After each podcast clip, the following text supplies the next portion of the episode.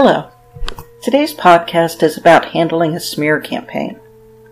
Most people have heard of the notorious narcissistic smear campaign. This happens when a victim ends a relationship with a narcissist. Narcissists can't handle rejection, so to extract revenge on the one who rejected them, they tell anyone who will listen the most terrible lies they can conjure up about their victim. Sadly, many people believe the lies, and victims often end up losing relationships with people they love. In many cases, even some of their close friends and family believe the narcissist's lies. This is why smear campaigns can be one of the most painful things a narcissist can do to a victim. When a smear campaign happens, many victims try to explain their side of the situation. It's only normal to want to be believed, after all, and prove that they're nothing like what the narcissist says they are. Sadly, though, people who wish to explain themselves are often met with disbelief. Worse yet, when they become upset about not being believed, people take their righteous anger as proof that the narcissist was right. The victim really is crazy, irrational, or even abusive. Rather than frustrate yourself like this, there are better ways to handle this awful situation. First, pray.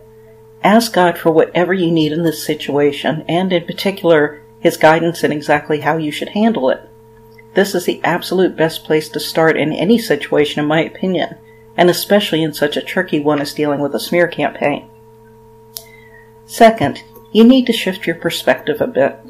Someone who genuinely cares about you would not only believe, not believe the narcissist's lies, but would defend you. Anyone who doesn't do this and believes the narcissist's lies clearly doesn't really care about you.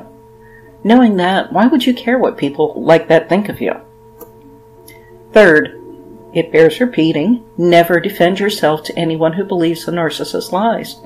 There is no point. Some people prefer to believe lies to the truth, so defending yourself to them will only serve to convince them that you're as bad as a narcissist says you are. I know it's tempting to defend yourself, but truly, you will be better off not doing so. Let these deluded people believe whatever they want. Fourth, rather than worry about the lies being told about you, Try to focus instead on living your life in such a way that no one with any sense will believe the lies. Just let your good character shine through. 1 Peter 2:15 says, "For this is the will of God, that by doing good you should put silence to the ignorance of foolish people." Doing this will prove that you are nothing like the what the narcissist has said you are, and in fact, contrary to the what the narcissist claims, you're a very good person. Some people are die-hard, excessively loyal to the narcissist, and they will refuse to believe anything but the lies. The more rational and functional people, though, will see the truth. These are the people whose opinions you should value rather than those who blindly accept the narcissist's lies as truth. I know smear campaigns can be very difficult and painful to experience, but truly you can and will get through it. You will come out stronger and wiser from the experience, too. Your relationships most likely will be better as well. The unhealthy ones will be weeded out by the narcissist's lies, leaving you with just the good ones. Although smear campaigns are awful to go through, usually these good things and more end up coming from them. Oddly, smear campaigns can be a blessing in disguise. Thank you for listening to my podcast.